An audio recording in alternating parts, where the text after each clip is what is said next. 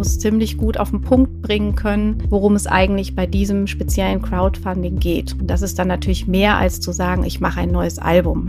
Das reicht nicht. Ich habe mir eine Excel-Tabelle erstellt und habe dann wirklich Tag für Tag mir Dinge überlegt, wie ich auf diese Kampagne aufmerksam machen kann und womit. Dann denkt man, ist es das echt wert? Und dann setzt man sich so mit den, mit den eigenen Zweifeln auseinander, ob das, was man tut, wirklich auch gut ist und ein, eine Relevanz hat. Manchmal nicht so viel denken, machen.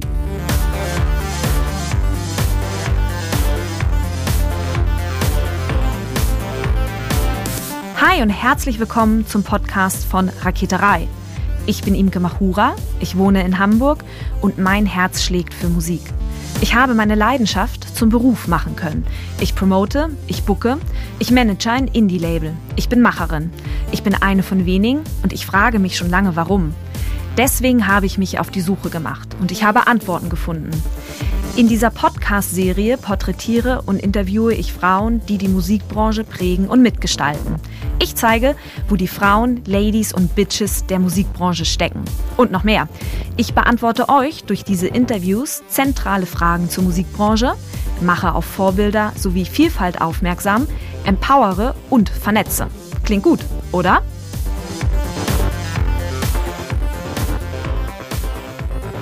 Hi Caitlin, ich freue mich, dass du dir Zeit genommen hast. Ja, hallo Imke, ich freue mich sehr, dass ähm, ich hier sein kann. Sehr gerne. Du bist gerade auf einer ganz besonderen Reise, denn du bist Musikerin und du hast deine Positionierung in den letzten Jahren um 180 Grad gedreht.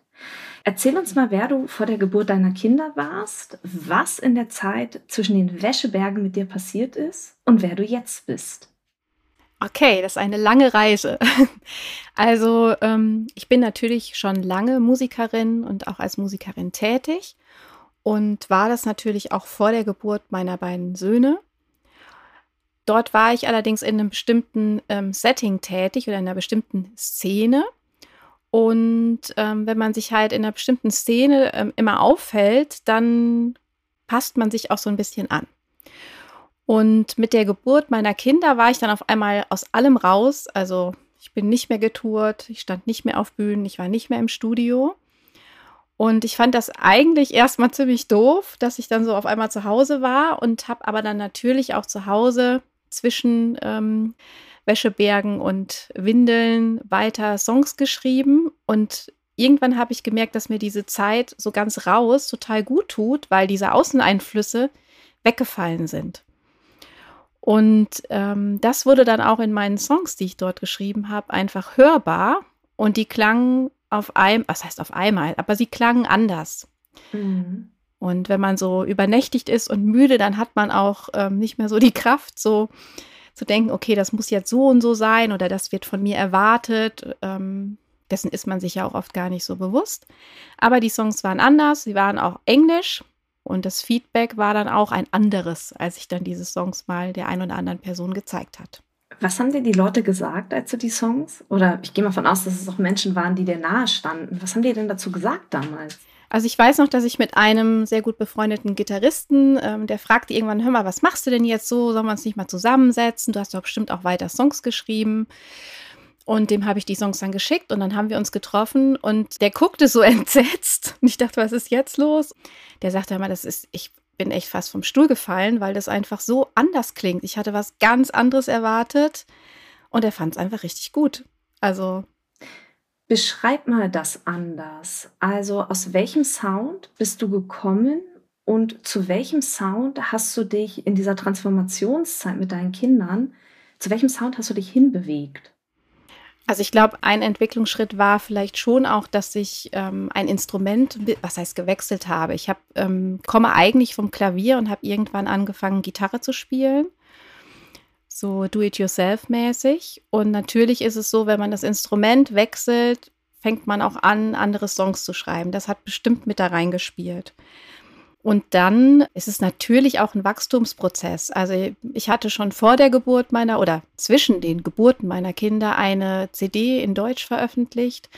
Und da war ich halt, also da komme ich mir heute immer noch ganz klein vor. Also dann habe ich quasi nicht alles gemacht, was die Leute gesagt haben, aber ich hatte überhaupt noch nicht das Selbstbewusstsein, ähm, zu sagen, ich finde das so und so gut und so und so möchte ich das. Und ich bin auch noch total stolz auf diese ähm, Platte. Aber dem Song so nachgehen und dem eigenen Gespür oder der eigenen Intuition zu trauen und das einfach zu machen, was man da in sich hat, das, ähm, das musste erstmal wachsen, glaube ich, über eine lange Zeit. In der Zeit ist ja noch mehr passiert. Aus Katrin Dauer wurde ja auch Caitlin. Mhm. Und du hast diesem neuen Sound einen Namen gegeben. Du nennst es Bioelektro. Was genau. kann ich mir darunter vorstellen? Also ich muss fairerweise sagen, dass diesen hübschen Namen, den hat mein Produzent Jörn Schlüter äh, dem Sound gegeben. Aber der passt total gut. Also ich habe halt sehr viel, was auch zu dem, was ich schon erzählt habe, passt, sehr viel sehr klein gemacht. Also sehr akustisch. Ich habe meine Akkuklampfe gehabt und hatte meistens noch einen zweiten Gitarristen dabei, der entweder auch Akustikgitarre oder E-Gitarre gespielt hat. Und es hatte immer so ein kleines Setting akustisch. Und das mag ich auch nach wie vor.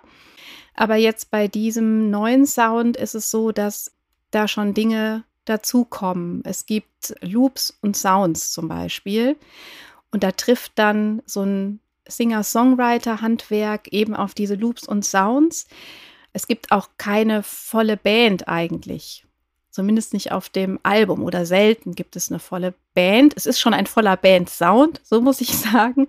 Aber es gibt eben auch Loops und Sounds und es ist nicht so, dass immer da ein Bassist, ein Schlagzeuger, Keyboarder, Gitarrist, so diese klassische Bandbesetzung gibt es nicht oft auf dem neuen Album. Neues Album, das war genau das Stichwort. Anziert wird es heißen und es wird voraussichtlich 2023 erscheinen. Wir haben jetzt schon sehr den Klang herausgearbeitet und über den Klang des Albums gesprochen. Lass uns mal die inhaltliche Ebene angucken. Da kommt ein Album, ähm, aus Katrin Lauer wurde Caitlin, da kommt ein neuer Sound. Das Textliche, was möchtest du mit deinem neuen Album, das da kommt, aussagen? Also erstmal ist es so, dass genauso wie die musikalische Ebene über die letzten Jahre auch textlich einiges gewachsen ist und wie die Texte auch immer wichtiger geworden sind. Und letztendlich, als ich so geschaut habe, welche Songs könnten oder wir geschaut haben, welche Songs könnten auf das Album drauf, habe ich mal eine Tabelle angelegt mit all den ähm, Songtiteln und daneben geschrieben, was ist denn eigentlich der Inhalt? Das ist ja manchmal gar nicht so einfach, das so auf den Punkt zu bringen. Und als ich das aber gemacht habe, habe ich schon gemerkt, dass es ähm, Schlüsselthemen gibt. Und ähm, die Schlüsselthemen haben ganz viel mit dem zu tun, wie wir leben oder auch denken, leben zu müssen. Es gibt Fragen nach dem, wie wir wirklich auch selbstbestimmt leben und nicht eben von außen bestimmt. Das habe ich ja eben sogar schon in meiner eigenen Musikgeschichte erzählt und auch eben von, von innen nach außen zu leben, also intrinsisch motiviert, auch den eigenen Werten gemäß. Und man steckt ja so schnell da drin, dass man bei allem, was auch durch Medien, durch Werbung einfach gefüttert wird, dass man sehr schnell meint, man müsste einem bestimmten Bild entsprechen. Und meistens oder oft ist einem das auch noch nicht mal so bewusst, würde ich sagen. Mhm. Wie ist dieser rote Faden entstanden? Ich glaube, der rote Faden ist erstmal in mir drin entstanden, weil mir diese Themen halt selber sehr wichtig sind. Und natürlich ist es so, dass man, wenn man Lyrics schreibt, nicht immer, das ist auch nicht bei allem, jedem einzelnen Song auf der Platte so, aber ähm, dass man natürlich auch die Lyrics immer so schreibt, dass sie einen eigenen Nerv treffen oder auch einen Nerv, den man einfach um sich herum halt wahrnimmt. Und dieser ähm, Song an Sir, das ist ja auch der Titelsong des Albums, der handelt eben genau von auch von so einem Veränderungsprozess, wo man, wo einem Dinge klar geworden sind. Man hat Dinge gesehen, sei es jetzt in der äußeren Welt oder inneren Welt. Und man kann die nicht mehr ungesehen machen. Das Wort ungesehen machen gibt es eigentlich gar nicht. Also auch an Seed gibt es eigentlich in dem Sinne gar nicht. Und dass man dem aber auch ich sage jetzt mal, Rechnung trägt und sagt, ich kann, ich könnte jetzt hier bleiben, ich kann so tun, als ob alles noch so ist, wie es war, aber ich mache es nicht. Also ich verändere mich und Veränderung ist eine Chance. Und wenn ich hier bleiben würde und genauso bleiben würde, wie ich bin, dann ähm, wäre das eine Lüge. Mhm. Genau. Harte Worte. Harte Worte. Ja. Ja. Nun ist ja ein Album selbst ein recht großes Investment. Ähm, mhm. Du hast mhm. dich entschieden, einen Teil der Kosten mit einer Crowdfunding-Kampagne zu decken. Das heißt, du bist gerade dabei, eine Vielzahl an Menschen für dein Projekt zu gewinnen. Und sie können sogenannte Dankeschöns bei dir dann erwerben. Und mit dem eingesammelten Geld möchtest du dann eben dein Album Unseared, das 2023 erscheinen soll, eben finanzieren. Das ist ja so das Grundprinzip von Crowdfunding. Mhm. Lass uns mal die Kampagne angucken. Vielleicht mal so aus der Vogelperspektive erstmal. Wie viel Geld möchtest du insgesamt einsammeln? Also ich habe mir als Funding-Ziel 5000 Euro gesetzt. Mhm. Wenn wir mal uns die Kosten eines Albums angucken, was kostet so ein Album insgesamt? Also klar, ne, da bewegt man sich von bis, aber kannst du uns ein Gefühl dafür geben, wie viel Prozent dieses Crowdfunding von der Gesamtsumme abdecken wird? Also das Crowdfunding wird ungefähr genau das, den, bei mir jetzt den Mix und das Mastering abdecken. Das heißt, da ist noch kein Musiker bezahlt, kein Studio bezahlt, kein Grafikdesign, kein Covershoot gemacht, noch nichts. Und ich, also ich meine, es gibt jetzt, du sagst ja schon, von bis gibt es alles, aber ähm, ich glaube, unter 10.000 geht für ein Album. Also es kommt darauf an, wie viel man selber macht oder auch machen kann. Mhm. Aber da braucht man schon einige finanzielle Mittel, um das umsetzen zu können. Oh ja, oh ja. Wie bist du vorgegangen, als du deine Kampagne geplant hast? Also klar, am Anfang steht die Idee, okay, ich mache ein Crowdfunding. Und wie ging es dann weiter für dich? Es kommen natürlich erstmal grundsätzliche ähm, Entscheidungen. Also es gibt ja unterschiedliche Crowdfunding-Plattformen. Crowdfunding ist in Deutschland noch nicht so bekannt wie zum Beispiel in Amerika. Es wird immer bekannter und man kann halt zwischen unterschiedlichen Plattformen, ähm, die legen auch unterschiedliche Schwerpunkte. Da muss man sich dann erstmal so ein bisschen durchwursteln, was vielleicht die richtige Plattform ähm, für das eigene Projekt ist. Natürlich muss man dann auch überlegen, also bevor das überhaupt ähm, zustande kommt, eben auch eine überhaupt eine Albumkalkulation machen und gucken, wie viel Geld brauche ich denn überhaupt. Mhm. Was ist aber auch realistisch oder was ist, ist ein unrealistisches Ziel? Und dann muss man natürlich auch überlegen, eben diese ganze, worüber wir schon gesprochen haben, was ist der Faden des Albums, worum geht es eigentlich?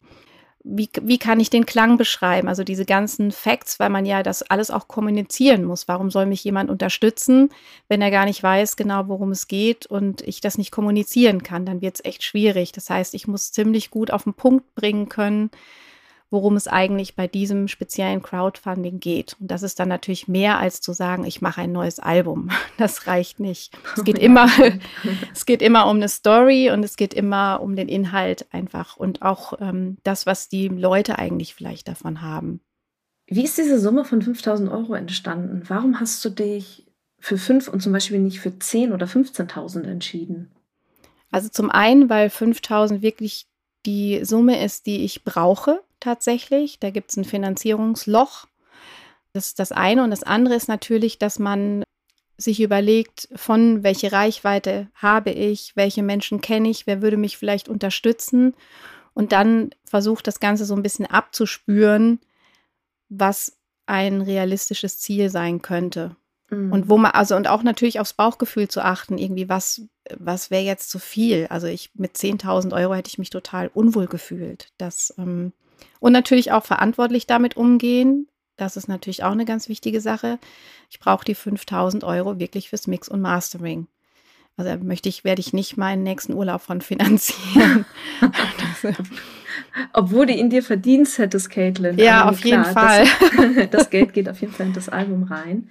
Ja. Ähm, du hast davor auch schon das Stichwort Mehrwert gesagt. Ein Mehrwert bei so einer Crowdfunding-Kampagne sind ja tatsächlich auch die Goodies. Ähm, mhm. Für was für Goodies hast du dich entschieden? Also es gibt ja tatsächlich auch unterschiedliche Crowdfundings und es gibt, das ist halt eine Reward-based, ist ein Reward-based Crowdfunding, was ich mache. Das heißt, es gibt wirklich auch eben Goodies oder auch in eine sogenannte Gegenleistung. Oder ein Dankeschön. Und ich habe einfach da so ein bisschen geguckt, dass für jeden, also für jeden was dabei ist, kleinere Dinge, größere Sachen. Es gibt natürlich bei den Goodies so klassische Sachen, dass man das Album vorbestellen kann, signiert oder auch ein Download vom Album. Das sind ja so die ein bisschen die typischen Sachen. Ich habe ähm, handgemalte Aquarelle. Man kann einmal mit mir meine Lieblingspasta kochen oder einen Songwriting-Kurs Deluxe buchen, ein Wohnzimmerkonzert. Das sind so Sachen, die ich anbiete, genau. Und natürlich auch ein ganz besonderes Goodie. Oh ja. Oh ja.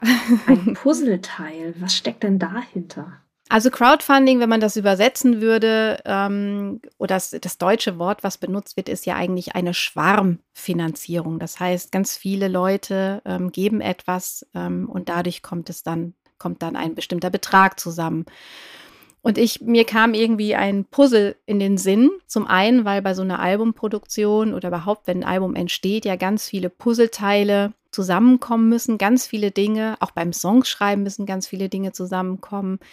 Und dann ist natürlich dieses Puzzle zum einen äh, metaphorisch, aber auf der anderen Seite habe ich tatsächlich ein reales Puzzle mit 500 Teilen bedrucken lassen, mit einem Motiv, das aber noch unbekannt ist und das nicht das Albumcover ist.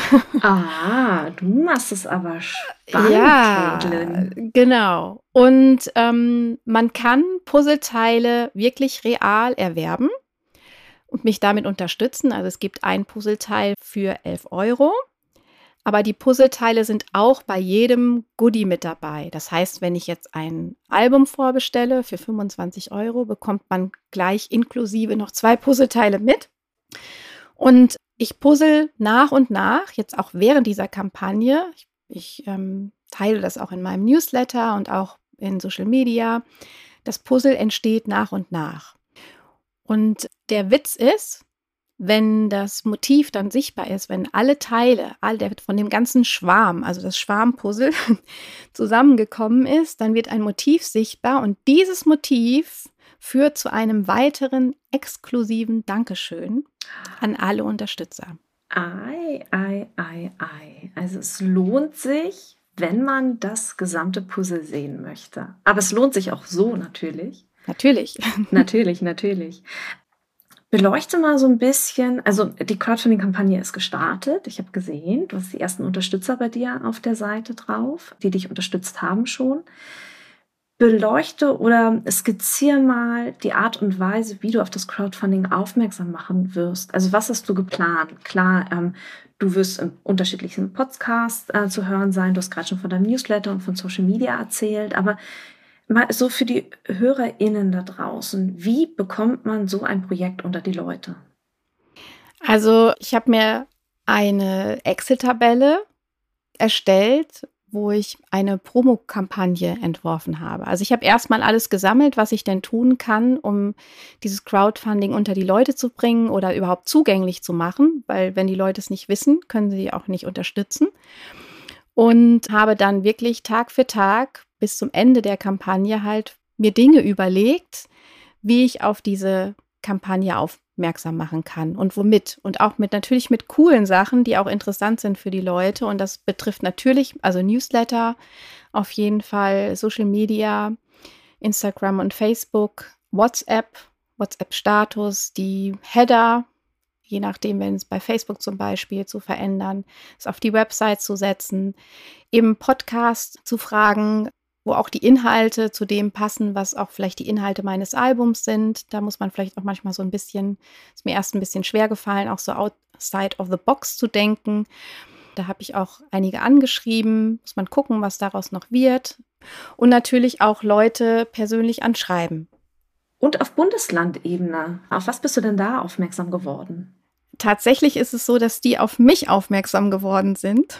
Von Creative NRW die haben die Kampagne auf Startnext gesehen und möchten auf ihrer Partnerpage darauf aufmerksam machen. Und das ist, geschieht im Auftrag des NRW-Wirtschaftsministerium und ähm, die möchten gerne die Kreativen des Landes unterstützen in Form von Vernetzung und Veranstaltungen und Kommunikationsmaßnahmen. Genau. Und da lande ich jetzt auf deren Page. Die nehmen das ins kreative Schaufenster für NRW. Super. Ich glaube, das, das was du gerade alles so aufgezählt hast, macht vor allem deutlich, dass das mehr passieren muss, auf ein Crowdfunding aufmerksam zu machen, als hin und wieder mal ein Facebook-Posting, sondern dass man wirklich plattformübergreifend denken muss und über ganz viele unterschiedliche Kanäle kommunizieren muss und was du auch so schön herausgestellt hast, wirklich auch noch mal im E-Mail-Posteingang gucken, welcher Kontakt ist da, wen sollte ich persönlich anschreiben? Also gerade diese persönliche Ansprache sollte man nicht unterschätzen. Das stimmt, auf jeden Fall. Herausforderung oder Herausforderungen, als du diese ganze Kampagne aufgesetzt hast, welche Herausforderungen sind dir begegnet? Es gibt natürlich ganz praktische Herausforderungen, wo man denkt, ah, wie mache ich das denn jetzt? Wie kriege ich das hin? Technischer Natur. Man muss ja erstmal sich auch in so einer, auf so einer Crowdfunding-Seite wie bei Startnext, wo ich jetzt bin, einfach auch auskennen und gucken, wie geht das? Was mache ich da überhaupt? Bin ich eine Privatperson oder eine Geschäftsperson? Habe ich eine GBR, also solche Geschichten? Und natürlich aber auch, man braucht echt einen langen Atem. Und ich bin ja immer noch am Anfang jetzt gerade, aber die Vorbereitungen, die brauchen schon einen langen Atem und auch ein Dranbleiben. Es ist echt viel Arbeit. Ich hätte nie in meinem ganzen Leben gedacht, dass ich jemals eine Crowdfunding-Kampagne machen würde. Warum? Das hätte, hätte ich, weil das immer so wirkt, als würde man um Geld betteln. Mhm. Und gerade dann noch für ein Album, ich habe ja jetzt keine innovative, soziale Aktion geplant, sondern es ist ein Musikalbum. Und dann denkt man, ist es das echt wert? Und dann setzt man sich so mit den, mit den eigenen Zweifeln auseinander, ob das, was man tut, wirklich auch gut ist und ein, eine Relevanz hat. Ich habe ähm, aber zwei Bücher gelesen, die ich sehr gut fand. Einmal von Amanda Palmer, ähm, The Art of Asking was einfach so einen ganz anderen Blickwinkel auf dieses Fragen stellt. Und ähm, deswegen komme ich auch jetzt im Moment ganz gut damit klar, dass ich sage, hey, ich mache was Cooles und ich frage einfach. Können die Leute können ja mhm. Nein sagen, ist ja okay. Genau. Und dann natürlich, ähm, was eine große Herausforderung ist, schon auch dieses, sich alles zu überlegen, eben das alles zu formulieren. Was ist also dieses, was ist der rote Faden im Album? Worum geht es eigentlich? Warum sollte man mich denn unterstützen? Und das alles mal in Schriftform zu fassen, ist gar nicht so einfach. Und auch ähm, sich die Goodies gut zu überlegen und das Pitch-Video zu drehen. Auch da, die, dieses, wie baue ich das auf? Wie ist die Logik dahinter? Ähm, ist es gut? Spricht das an? Spricht das nicht an? Und diese ganzen kleinen Sachen, das Video lädt nicht hoch, warum funktioniert mein Post nicht, warum ist die Personal, die personalisierte ähm, Newsletter-Anrede auf einmal weg, also also so Kleinkram. Und wenn ich damit alleine wäre, hätte ich das bestimmt schon vor Crowdfunding-Start bestimmt schon fünfmal hingeschmissen. Ich glaube, was deine Crowdfunding-Seite auch wahnsinnig toll deutlich macht, ist zum einen, dass es eben nicht reicht, über den Klang der Musik zu argumentieren, sondern dass eben diese Geschichte drumherum wichtig ist. Und das andere, und das wird auch besonders bei deinem Pitch-Video und auch bei deinen Goodies, finde ich sehr deutlich, ist, dass da einfach so eine große Portion Liebe auch drin steckt. Liebe und Kreativität. Und ich glaube auch, dass das beim Crowdfunding Hand in Hand gehen muss. Du hast es im Interview auch erwähnt, man muss immer so ein bisschen gucken, welche Plattform man nimmt. Die einen Plattform, da gilt das alles oder nichts Prinzip. Andere Plattform, da fällt man auf eine Zwischensumme runter, wenn man die ganze Summe nicht erreicht.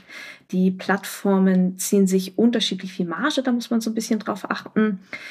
Und ich glaube, was auch noch super, super wichtig ist, dass man bei all den Goodies, dass man das Porto mitdenkt. Ne? Wir hatten ja, ja, bei deinem Puzzle allein hochgerechnet, äh, wenn man 500 Teile per Brief verschickt, sind das 400 Euro Porto.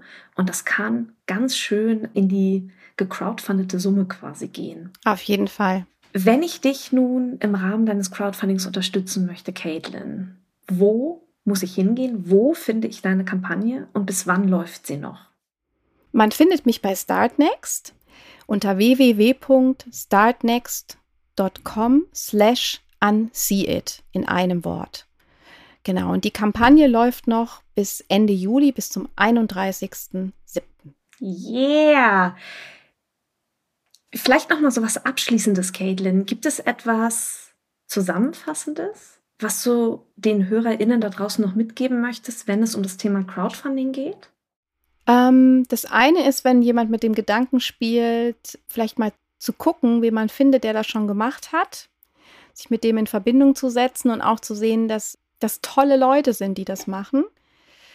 Und das Buch vielleicht von Amanda Palmer lesen, The Art of Asking, weil man so einen anderen Blickwinkel aufs Fragen bekommt, um Hilfe bitten. Und, das sage ich mir selber auch immer wieder, manchmal nicht so viel denken, machen. Könnte ja auch klappen, sogar. Das vielleicht streichen wir. Das war Caitlin. Herzlichen Dank, dass du dir Zeit genommen hast. Ja. Sehr gerne. Ich danke, dass ich hier sein konnte.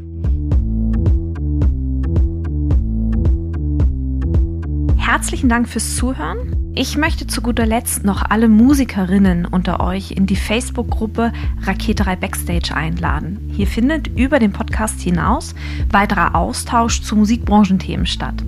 Auch veranstalte ich in dieser Facebook-Gruppe regelmäßig Facebook Lives, in denen ich weiteren Input gebe. Hin und wieder habe ich auch Frauen aus der Musikbranche zu Gast, die uns einen Einblick in ihre Tätigkeitsbereiche geben, damit wir eben alle verstehen, wie die Musikbranche denkt und funktioniert. Die Gruppe heißt Raketerei Backstage und alle Musikerinnen unter euch sind herzlich eingeladen. Abschließend bleibt jetzt noch der Hinweis, wenn du eine Frage auf dem Herzen hast rund um das Thema Selbstvermarktung in der Musikbranche, so schicke mir deine 90-sekündige Sprachnachricht an die 0160 4395903. In diesem Sinne, bleibt mir gewogen, eure Imke.